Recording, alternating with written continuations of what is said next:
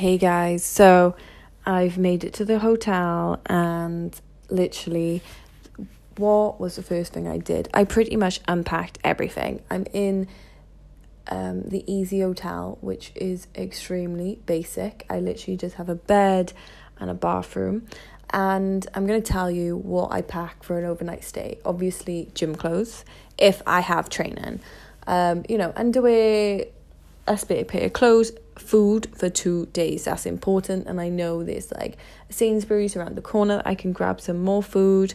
Um, and then I've got my vitamins. So my vitamin D, so vital during winter, guys. It's to save your ass.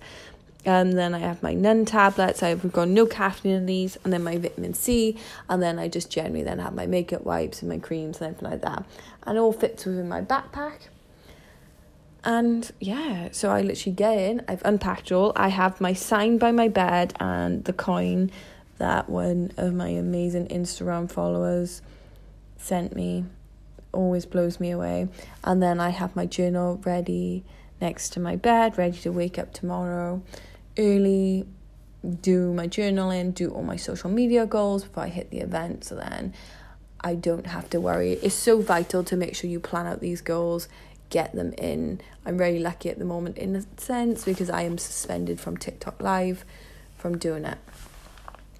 Anywho, oh, life is extremely exciting, guys, but like, is this is the thing you always have to try and make sure you stick in your routine. The routine is your mental health and your mental happiness. When you go off routine, it doesn't help. And I have a confession. I've had minstrels today and ice cream because homegirl was getting like hot flashes and all that stuff. It doesn't help, guys.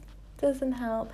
I'm sure I'm not gonna feel so good about that tomorrow either. But it is what it is. I've told you now. My conscience is clear. Um, but yeah, always make sure you unpack.